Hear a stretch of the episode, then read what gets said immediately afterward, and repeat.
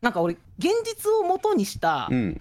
映画とかなんか煽り文句とかでさはいはいはい、はい、驚愕の実話とかさありますね。感動の事実みたいなまあ煽り文句あるやんあかりますあります。俺あんまり個人的にあの煽り文句が好きじゃなくてへええなんかそれって見終わった後にうん。これ事実だからすごくないっていううん。その部分を物語の面白さに上乗せしようとしてないって思ってしまうねんか架空でいいから面白いもの持ってきてほしいのにって思うというかなんかわかるかな？なんかそういう風に感じてしまうからなんかあんま見なかったりするんだよね。ノンフィクションですっていうのが面白さにプラスされる要素だと感じるってこと？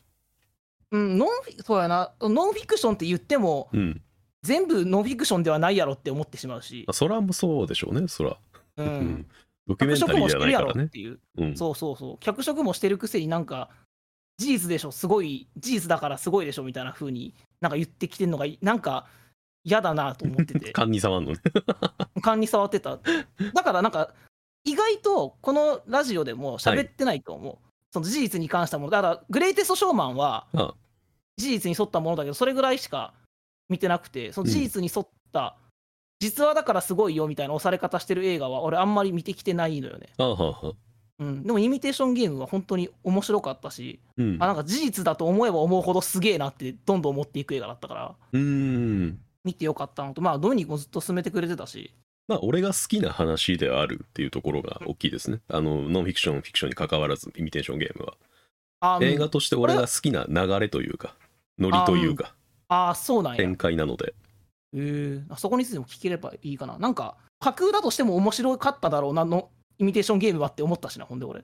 うん。それぐらいよくできた話。うんうんよくできた映画やね確かにね。うん。えタイトルコールしても大丈夫なの？どうぞ好きあもういいや。いいですよ。はい。じゃあ今回あオッケー終わった。お願いします。せーの。サブカルのぬかるみ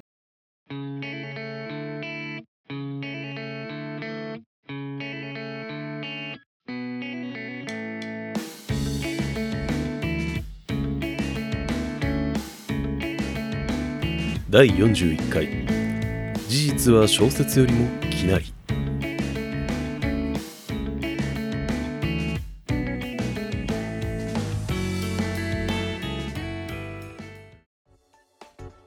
はいじゃあ、えっと、今回はイミテーションゲームですね、えーカンバーバッチ主演のですね。ベネディクト・カカンバーンバッチ。バッチってそうそう。シャーロックでおなじみのね人はなんか俺がもう見たこの役2つがそうだからかもしれんけどさうん。なんやろ人とちょっとずれた天才の役あすごいハマる気がするよね。なんかなんていうのあの味のある顔してるしねそもそも。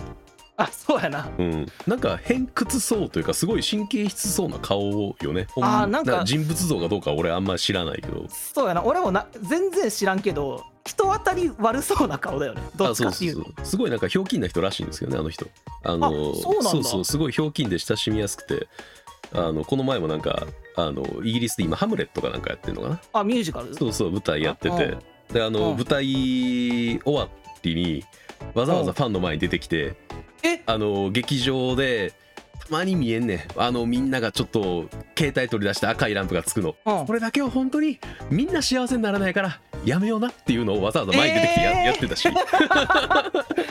そう。それぐらいなんかあのなんか、うん。なんていうの？コミュニケーションをいっぱい取ろうとする人らしいですけどね。え俺が知る限りのエピソードを見るとね。真逆じゃん、真逆なんですよね。今回はすごくコミュニケーションが下手なキャラクターでしたね。ね。アラン・チューリングは特に。で実際のアラン・チューリングについて調べてみると、うんやっぱりこうあの発達障害を持ってたらしいのよね。まあそうでしょうね実際アラン・チューリング、うん。だから、えー、と当時でいうアスペルガー障害になるのかな、はいは今で言うと、えー自閉症スペクトラム障害っていうのに多分うんうん。なるんやと思うねんけど、いやまずさこう自閉症を持った天才っていう設定とかもさなんか、はいはい、よくあるわな映画で言う。あるよね。うん、レインマンとかねあのあたりで。あそうそう。あと日本だと「当たる」っていう中居君が主演のドラマなんかドラマやってたな。なんかそれはう。んあれはちょっとだけ覚えてる。アスペルガーじゃなかったかもしれんけど。あれ何やったっけ？あのあのサバン症候障害持って群る。あそうそれそれそれ。でしょ。そんなうん。そうそうそうそう。がモデルの話みたいなのもあるからいやこの、ね、いかにも人とずれててはいはいはい。コミュニケーションはうまく取れない。うん。だけど数学に関してはすごいできる。はい。みたいな、この設定自体がもうなんか創作っぽいやん。もう。うん。まあ順序で言えば逆なんですよねどっちかっていうと。だから。あそう逆なんだけど。現 そういう人実にがおったからこういう創作ができてるんだけど。なんか逆にね俺らからしたらやっぱフィクションが先に触れる機会があるからそっちが先に来てる感じがしちゃうそうは言ってもそう障害持った人がみんながみんなそうじゃない。しで周りにそんな人っていい品やんなかなか、うんうんいい品から余計創作の中のものっていう風に思っちゃうのよね俺は。うんうん。実感としてね。これはなんかちょっと脚色したんかなみたいな。このちょっとアスペっぽくわざと映画で演出して天才感出したんちゃうかなと思って調べてみると本当に持ってたと、はい。そこ事実なんやっていう。まずはいそこであ脚色じゃなかったっていうびっくり。結構あのアラン・チューリングはエピソードがいいろいろ有名なエピソードが残ってる人なのよねそもそもが。ウィキペ、ディアも見てみると結構長いうん、というか、長いこと長い文章書いてあるわね。あの、映画でもあの自転車乗ってねあの仕事場に向かってたあ載ってた。えあれもなんかあれもねあのじ本人のアラン・チューリングも自転車乗って、うんあの仕事場に向かう最中にあの、ん自分の考えを邪魔されたくないからっていうのですっげえでかい声で「あー!」って言いながら自転車こいでたらしい。他の音が邪魔になるからっつってあそう思考の邪魔になそうるから。そう思考の邪魔になるから自分で大きな声を出してもう何も聞こえないようにして「あー!」って言いながら自転車こいで向かってたらしい。そんなエピソードがあったりとかね。で子供の頃にもあの、うん。一桁ぐらいの年齢の時に、えっと、ん。3時間数とか遂げてたみたいなね話とかそれこれ3次関数がもう何か思い出せんわ。そうまあ数学的な部分がもうもうそこからから発揮できてたみたいなエピソードとかが残ってたりするしね。すごいよな。やっぱ天才の逸話ってさ、うん。聞いてて楽しいやんか。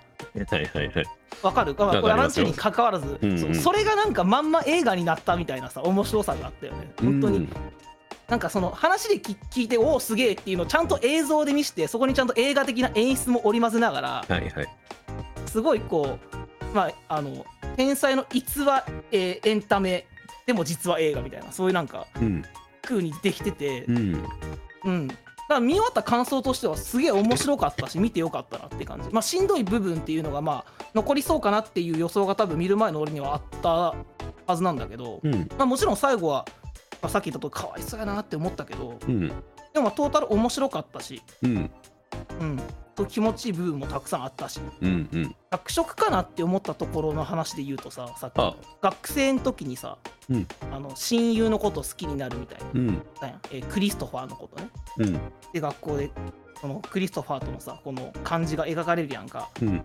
でアラン・チューリングが同性愛者っていうのは俺知ってたんやけど、うん。そのクリストファーとのエピソードは知らなかったからうん。まだなんか足したんかなってちょっと思っててんか見た時はさ見た時ね。あ。なんか BL 要素じゃないけどブロマンス要素じゃないけどそれを足してうん。なんかなんか面白い感じにしたんかなと思って見たらクリストファーもちゃんとおったしなとか、はい。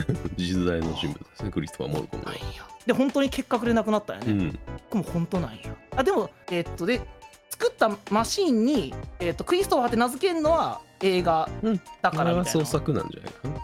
なんかビクトリーって名前でなんかもともと本当は呼ばれてたみたいな、うん。うん、でもそこはこう映画っぽく足した部分だけど、うん、そこまあそこはまあ良かった。そこも良かったけど。ヒロインのはいはいはい。女の人、うん。まあ、こんなまあこんな時代まあもうそんなあの世界史詳しくないからこの時代のイギリスがとか分からんけどまあ間違いなく男尊女卑はありそうな時に、こんなとこで女性働けへんやろ。ここはやっぱさすが映画的にさヒロイン出さなあかんとか足したんかなと思ったら本当におったしなとかうん。そこにずっとびっくりしながら見てたなうん。ああの見て見ては調べてしてたんやけど。映画見ながらウィキペディア開きながら見てたんや。いやなんかもう気になってて、いやなんかやっぱさそのじゃあどこまで実は実話に,、ま、に基づいて作っとんねんっていうのが多分気になったんやと思うわうん。俺見ながら。最近なんかそんな感じで結構ぐっさん俯瞰して見ること増えてきてる気がするよねなんか。ああそれはそう。ちょっとね、このラジオの良くない癖な気もすんねんけど。ぐっさんなんか分析的な見方に一回ハマっちゃうとずっと分析的な見方しちゃいそうな気がするから。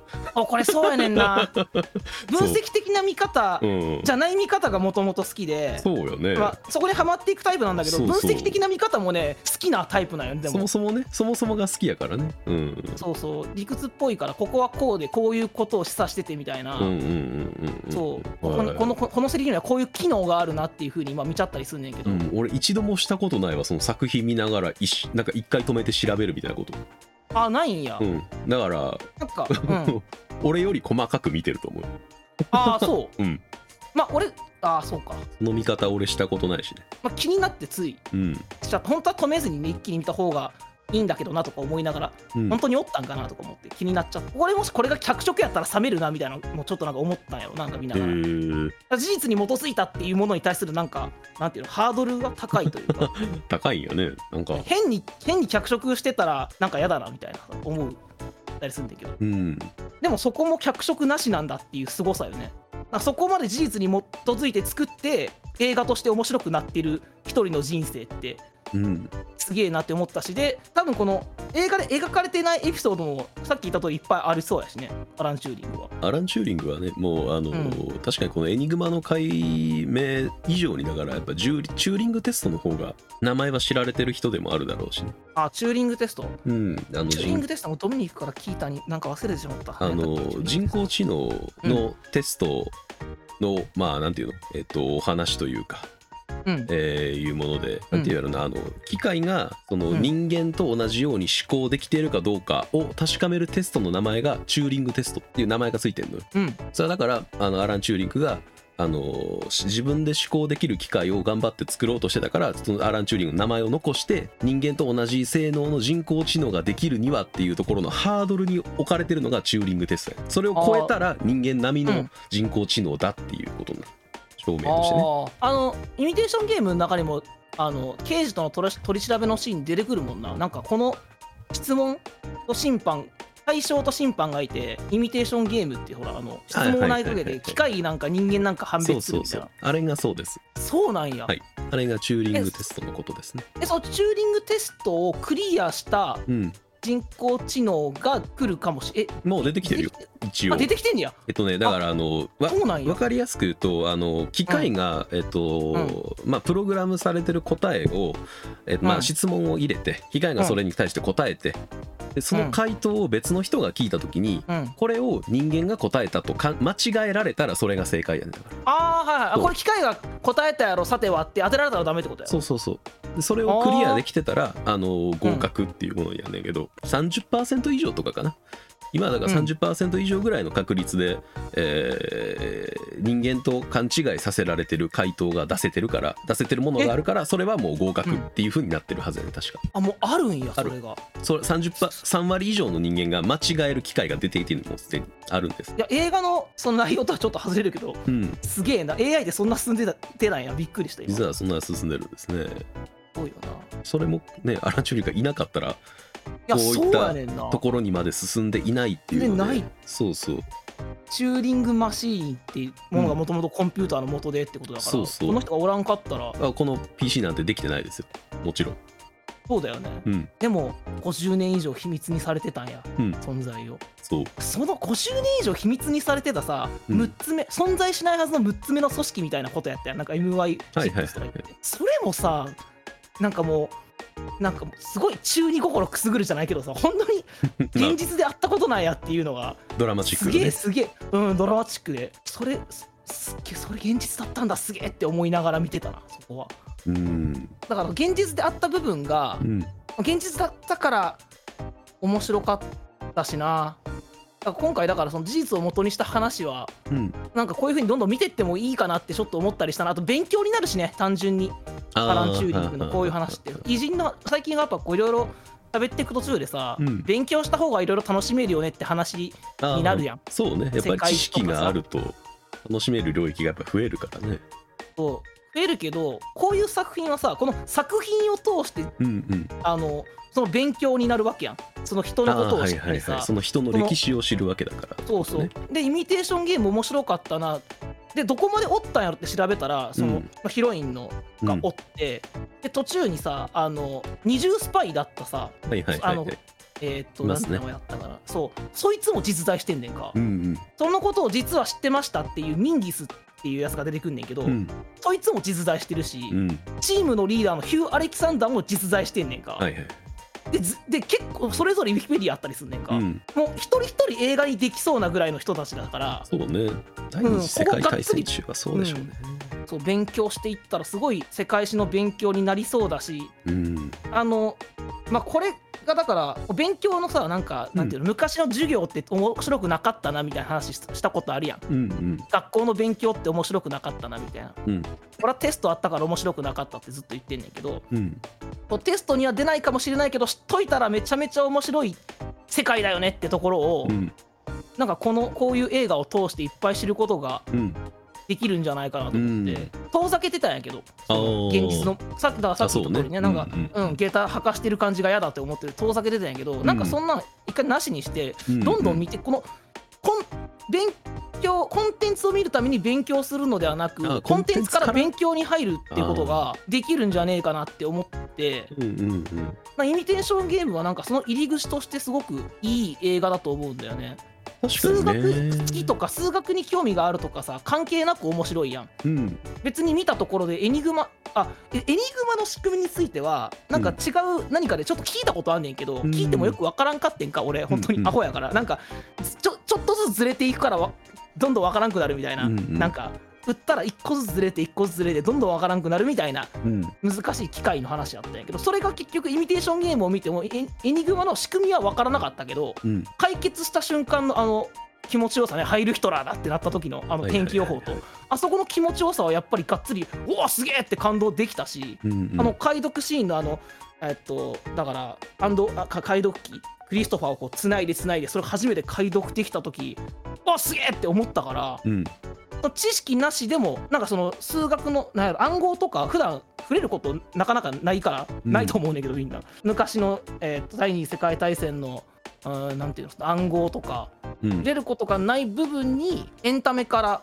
ちょっと入って興味を持てるうんうん。いい映画だったんじゃねえかなって思うのよねイミテーションゲーム。興味のきっかけになるようなポイントが結構散りばめられてるものではあるよねそう考えると。だからここを掘れるなっていう部分がいっぱい散りばめられる。そ,、れこそアラン・チューリングすごい昔あの昔にいた伝説的ななんていうの、うん。すごい天才のお話っていう点で見ても面白いし第二次世界大戦中ってこういう戦争の最前線じゃないところでの戦いってあこういう面白さがあるんだっていうところの興味ももちろん向くしでそうそう、もうそのスパイほんまにこういう二重スパイみたいなのがいるんやっていう面白さでもあるし。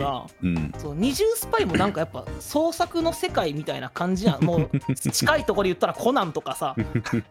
うん。あといやはい。っていうのもね、本当におったし今もいるしねっていうところなんですよ。よね。よくよく考えればね。こう本当にうん遠いところにいるような気がするけれども意外と地続きのところにこういうのってちゃんと散らばっててっていうところが。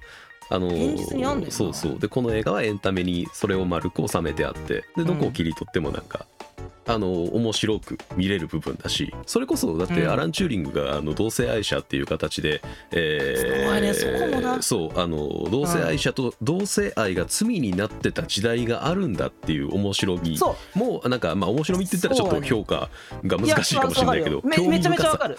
興味深さみたいなのがあるだろうし、じゃあそれがあったからその2000年代になってからあのアラン・チューリングはに本当に申し訳ないことをしたって言ってイギリス政府が正式に謝罪もしてるしエリザベス女王があの恩赦を出したりもしてるし。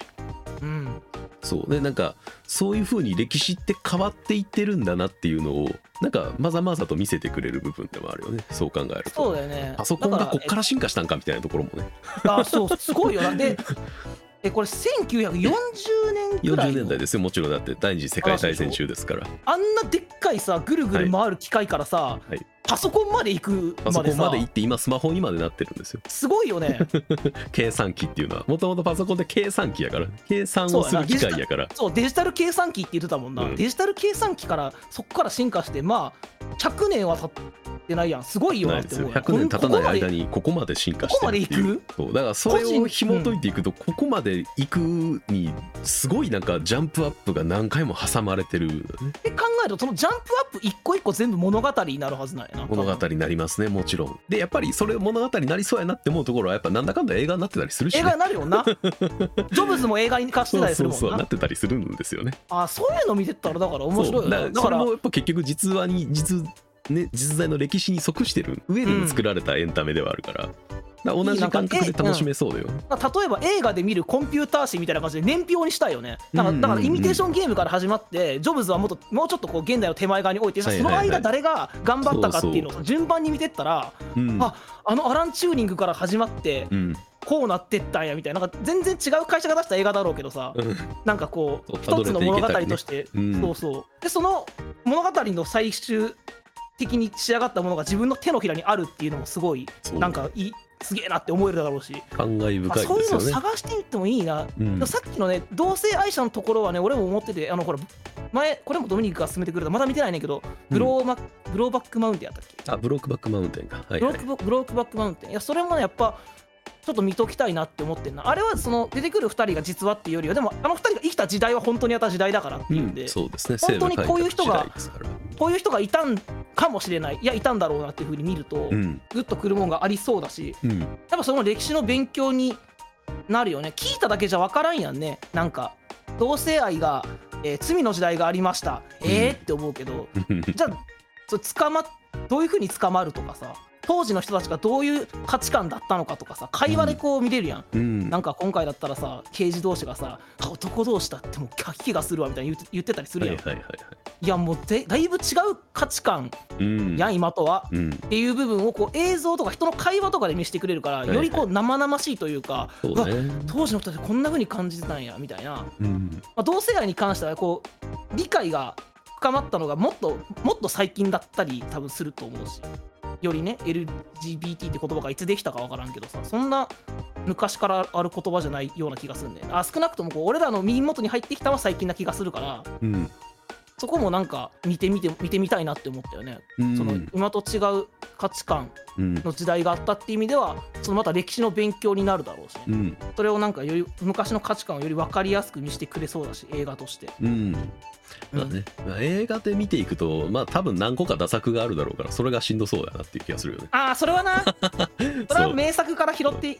映画としての面白さと歴史としての面白さはちょっとやっぱり別種だったりするからねどうしても。あそれはあ、うん、そこはちょっとやっぱ切り分けないと難しいんですよね正直なところ。2時間で綺麗に物語として面白かったが映画やから。確かに。で歴史って別にうん。終わったわけではないから、ないからね。そう。切り取っただけだからそうねそう切り取っただけで。別に起承転結の章とかだけ見せられてえ？っていうパターンもあるってこと？だ全然あるよ。その綺麗に最後までオチまで終えてる歴史がどれだけあるかっていう話ですよねそもそもよく考えたら、ね。って考えるとイミテーションゲームはじゃあどっちもちゃんと両両立してたってことになる両立してたんですよねやっぱ現代編から始まってその過去回想に行ってっていうところもやっぱりあの物語の構成としてちゃんと面白くできてるんですよねシンプルに。このなんかちゃんと読んでないんだけど構成についても触れてる記事があって、うんすごいなんかミルフィーユ的な構造になってるって言ってた、その同性愛で追うところとはいはいはい。えーっとだからエニグマ解読編とみたいなのがこう何重の構造にもなってだからうん。起承転結で言うとエニグマの解読時代はあの章でもう終わ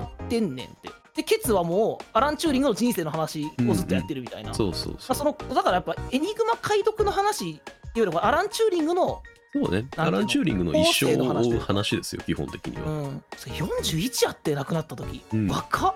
この人があと20年生きてたらどんだけ進んでたんやろうなっていう話ですよねだから。でそういう人が実はいっぱいいるんですよね。そのそれこそうん。あの古代ギリシャに遡ってもいるし。あ。だからよく考えたらもうなんかちゃんと冷静に考えたら早めにそこに行きつけるんやな、人類ってってちょっと思うよね。あ確かに。すげえ回り道してるだけなんじゃんみたいな。こう。あ戻ってきてるけどあれ？みたいな。ね歴史は繰り返すってことだよね。そう。だから過去に起こったことプラス過去に生きた人を両方ちゃんと丁寧に描いてるから、そういう意味で。そうだね。そう。あの人物だけに焦点当ててるわけでもなく出来事だけに焦点当ててるわけでもなく、両方にバランスよく当てつつ人物を際立たせてこう魅力的に描そいうてる映画なね気がするから。魅力的なんだよね。そこが多分この映画のいいところな気がしますね個人的に。アレキサンダーとか最初チューリングと仲悪いけどさどんどん仲良くなっていくやんか。うん、その過程でやっぱこのジョーン・クラークがさなんか最初会話がうまくいかないのよねあの、うんみんなの言ってることが分かんないからねそこでちょっとこうジョーン・クラークがうまいこと入ってくれたり多分ジョーン・クラークのアドバイスがあってみんなにリンゴ差し入れするシーンがあったりとかねあのみんなが仲良くなっていく過程みたいなところも俺結構はいはい。好きだったかな見てってなんかあの教師がいない、えースクールウォーズ見てる感じよね。ああなるほどね。スクールウォーズか。スクールウォーズそんな見たことないスクールけど坊主というかなんていうのはよくあるやん。不良者というか不良学生者、はいはいうんうんうんうん。ふふあのクラスのはみ出し者がクラスと一緒になっていくみたいな。あ金八先生ものみたいなあノリがちょっと真ん中に挟まってるからあれもなんかすごく親近感を抱きやすい構造になってる気がするよね。お話の流れ最初はチューリング全然全然もう仲悪いし飯飯にもこう誘われるけど、ううんまいこと返せへんくてみたいなところからどんどん最終的にだってみんなで酒飲んだりしてるしな。で最初この映画の最後の機密書類全部燃やすシーンとかも仲良さそうやもんなみんな。はいはい、すごい笑顔でなんか達成感に満ちた顔しててね、うん、だね秘密書類を燃やしていいってことはつまりだから戦争が終わったってことですから。終わったってことやもんな。そう。やな。そういうことなんですよね。チューリングのかわいそうな話にちょっと戻るけど、うん。ホルモン治療を受けてあの亡くなりましたっていうのも知ってたんやけど自殺して死んだっていうのも、じゃあそのホルモン治療を受けたらどうなるのかっていうのをさうん。まあ実際そうなるか分からんけどこの映画で見せてくれるやんかチューニングの手が震えてしまってさうん。精神的にも不安定になってっていう。うん。だからどんだけこうなんか話で聞いても十分こう非業の死というかうん。すごく悲しい話だってそれをもう一回こう映像でちゃんとうん。見せてくれてよりこうアラン・チューリングかわいそうこんなによくやったのにっていうなんかなんなんていうのかなこの同情ですか？天同情かな？なんか天才。のわからない。憐憫なの？わからないけど。うん。かわいそうやなって思ってることだけは伝わってるけどこを見るそこを見ることでなんかあーアラン・チューリングが同情とかも込みなのかな？好きになるっていうか最終的な最終的には好きになんかなったような気がするというか、うん。話で聞くよりね、うんうんうん。まあ、見てるのは俳優さんなんだけどやっぱ俺はアラン・チューリングなんだっていうふうに見るからさ見てるときは、あんだけ調べながら見といてあれなんだけどうんそういうふうに見るから。うん。ああそうやな。まあ映画の分かりやすい構造じゃないけど、うん。生産生産カリ飲んで自殺するっていうのがあんねんけどさ最終的に。最初、生産カリが出てきてるしね。物語の冒頭にも出てきてんねんな、うんうん。生産カリ生産カリでだから吸わない方がいいぞから始まってあそうそうか。そうだ。えっと最初にアラン・チューリングがの家に泥棒が入ったっつって刑事さんが来て、うん。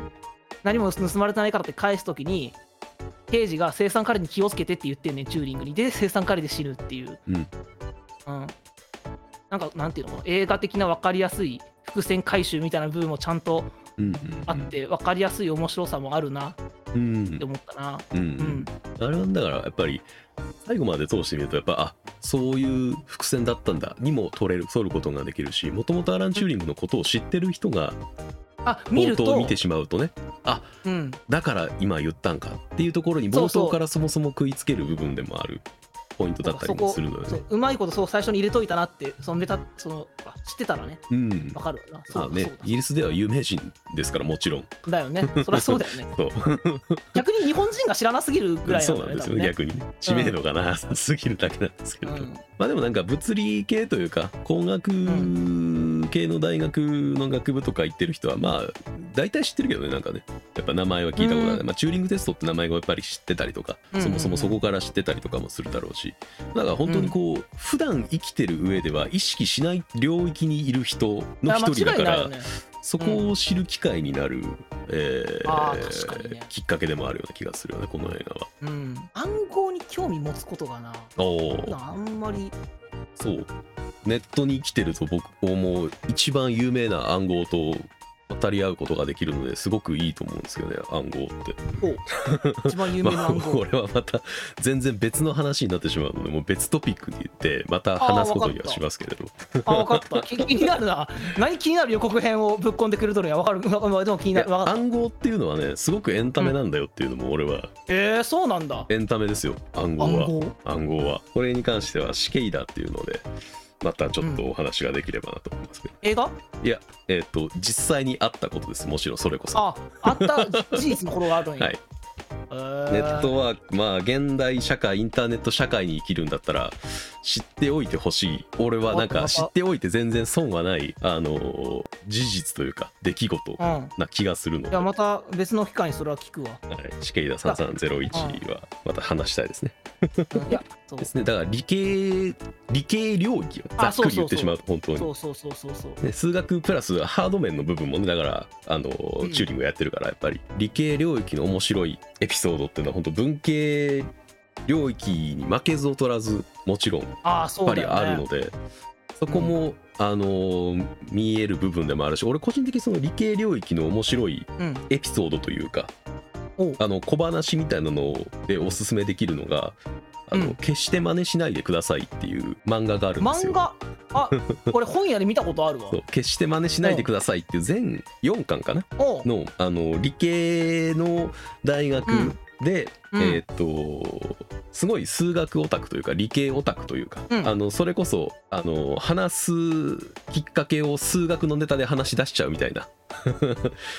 すごいなんか逆テイストにそういうのが描かれてるんだけどそういう男の子があ、ね。の全然理系とかもわからない食堂のお姉さんに恋をして、なんとかお近づきになりたいっていうのをうん。全然領域が違うやんそれこそ。理系なんか知らなくても料理なんかできるわけだしもちろん。できるし。それを、まあなんとか埋めていく。でその過程で生まれてくるいろんなエピソードを、あの昔の理系のその偉人だったりとか、あの今科学式で実はこういう反応が起こっててみたいなエピソードを散りばめながら進めていこう話やねんか。ああなんかけその科学ギャグ漫画みたいな感じの表紙じゃない？科学ギャグ漫画だから。あの絶対やっちゃダメな、あの実験のお話とか。でなんでこれがこうやって起こってるのかみたいな話とかをあのストーリー仕立てにしつつギャグも交えつつやる漫画なので個人的にはイミテーションゲームで面白いと思ったのならこれもおすすめですね。でもそれで昔のさっきの偉人の話とかも勉強できるそう。あのそういう端末にねそういう偉人漫画があるんですよ。ちょうど。あそれはいいな。なんか俺 あのタイトルと理系って時点でさなんか危険な実験してうん。ギャグ、あ危険な実験を漫画の中でやって実際これはできることだけど真似しないでくださいっていうそそういう漫画だろうなって予想してたから、うん。そんな勉強になるとはうん。まさか、全然全然。思ってなかったんでそれだけで終わる話じゃないですから。ああそれはいいな、うん。全4巻ってことはサクサクと読めてしまそうそう。サクッと読めるので個人的にかなりおすすめですね。こういうのでなんか理系領域に興味を持った時に。理系領域な。小難しい。いや人から入るのっていいと思うねんな数字とかさ科学のあんなんが並び出すともういろいろ勉強せせなあかんまずこれの意味は何でって覚えなあかんことがいっぱいあるけど、まあね。こういうすごい人がいてこういうことをやったんだよってとこから入るとおおなるほどって思うというかさ、まあまあね、まあ、そこで止まる人が大半やからっていうのもあるんですけどね実際はね。あまあね。そうそう。まあねまずは数学とかはね数学語を学ばなきゃいけないから。ああ数学語。数学を読めるようにならないといけないから、まあ、まあ難しい難しい部分はあるけれどもどこから取っかかりになってもなんか全部の部分で楽しめる映画な気がするよね。ミテーションゲームはそう考えると。ああそうだね。うん、なんか小難しそうなイメージがあったのよねやっうんぱ、うんうん。数学の話だって聞いてたし暗号がテーマだって。はいはいはい。で天才が主役でって思ってたけど全然小難しい内容ではなかったなって思う。そうね。うん。全然こんな何も知らない俺が見てもバリバリ楽しめるいい話だったと思う。いいよね、そしてそれをこうちゃんとその、うん。さっきの俺のハードルの部分ね、じはいはいはい。どこまで事実なんやって部分はバッチバチにクリアされてて この人の人生すげえなってあなんかそうやなこんな悲しい話だからなあんまあれかもしれんけど本当映画になるべくしてなった人というかさそれぐらいうんだってうん。そのエピソードが散りばめられすぎてるやんか。その周りの人も込みでね。うん、太く生きた人よね、そう考えると本当に。ヒュー・アレキサンダーがさそのチェスのチャンピオンだったみたいな。うん、すごいよ。なんかチームのリーダーがチェスのチャンピオンってでもキャラ立ちすぎてるやん。こんな人が実在してるんやでっていうね。興奮しちゃったよ。そう。だからやっぱねいろんなフィクションっていうのがどれだけ現実を元に作られてるのかがよくわかるお話でもある気がするしね。確かにな。よく見たことあるなこんな設定っていうのはあったからっていうあ ところからだしやっぱり。そこに気づくと一気にやっぱり現実にどういうことが起こってきたから今どんなことが起こってるのかが面白くなるーあるしポイントだね。現実にどれだけ創作を超えるぐらい面白いことが実はうん。今もあるやろうし昔あったかっていうのを知りたくなるうん。本当にね事実は小説よりもきなりを地でいあく映画あーそうだね。その通りだと思う、うん、うん。いいねいいまとめなんかな。いや俺はすごく好きなまとめだったからうん。いいと思うよ今はもうなんか配信で見れるからこういうのをいっぱいなんか配信で一個見るとなんかこんなんないかなって探し出すんやけど意外となかったりするのはちょっと寂しいです。やっぱそうなんや。あのフランカッタだからそうそうそう。タイタンフォールパターンななりそうやったから言わんかったタイタンフォールパターンンですよそもそもがね、うん。そもそもこんなそも。こんないいこんな感じの映画ないって俺途中聞こうとしたけど多分ねえなって思ったもん、そもそもないから進めてるんやから、そうね。これがこれが平凡やったら進められてないから。平凡やったら 進め進めるまでもなくみんな見てる。確かにな。ないから進めてる、いやーやっぱないんやな。こんはい、それぐらいよくできた。よくできた映画なんです。そもそもがね。映画だし、ゆうん、そしてそれそのモモデルになるぐらいすごい史実っはい、てことだよね、っていうことですね。この内容が。う んはい、ですね。まあまあ新しいものはまた自分で探して発掘していってって感じですね。ああそうやな。あったらまたそうやね。あったらいいな。まあ見つけたらまあ教えるうん。まあ一回ブロークバックマウンテン見てみてかなと。わああそうじゃあ背景部分にフうんうん。ォーカスしてみるんだったらそこもありかなと思うんで、それもありかもしれないですね。はい、はい。というところでじゃあ今回は以上ですかね。以上です。はい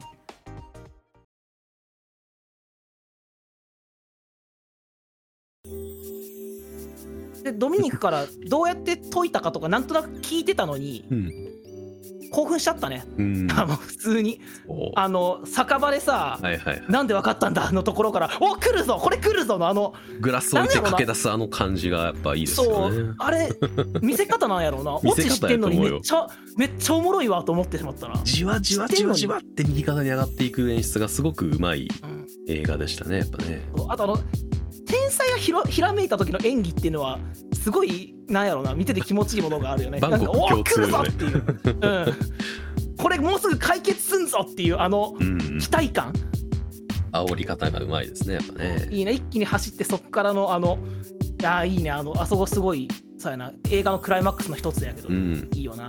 そうそこがだから中盤にガッときて、うん。残りでしんどい部分が続くんやけどそこは事実やからなでも、うん。二重スパイの存在も。うん。だから前はこういう悲しい物語にあんま耐性がなかったからはいはいはいはいこういう事実に基づいたのを見た時にいやち中盤にうん。クライマックスが来てて終盤お落ち込んでるやんっうん。ていう評価になりそうだった。な昔見てたらなんか。でいやそれって事実に基づいてるからだよって言われた時にいやうん。そんなん関係あるわ俺が見たいのこんなんちゃうわって言ってしまいそうだったかもしれない。昔見てたら。でも、まあ、俺の体勢とかも高くなったのと多分やなんかその下駄博士どうこうみたいなのも思ってたけどもうなんかうん。あんま関係なくなっててそこ込みで楽しめるようになってたんやろなあなんかね。ーなんかどんどんフラットに見れるようになってきてるってことなんでしょうねそう考えると。なんかいろんないろんなものを楽しめるように見れるようになったっていうのはあっていう一つなのかもしれない。これも。かいいね。なんかそういう証明が一つできたわけですよね。証明ができた。ねああいいじゃないですか。